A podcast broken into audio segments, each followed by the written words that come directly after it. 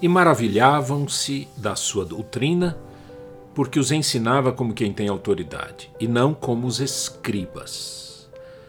Os escribas eram homens instruídos, cujo trabalho era estudar as Escrituras, transcrevê-las, escrever comentários sobre elas, ensinar as pessoas e assim por diante. Agora, não basta conhecimento, é preciso ter vida. A vida de Jesus era pura, vida santa. E quando ele abria sua boca, a autoridade era evidente. O que dá poder à comunicação do Evangelho é a coerência entre a vida de quem comunica e a mensagem comunicada.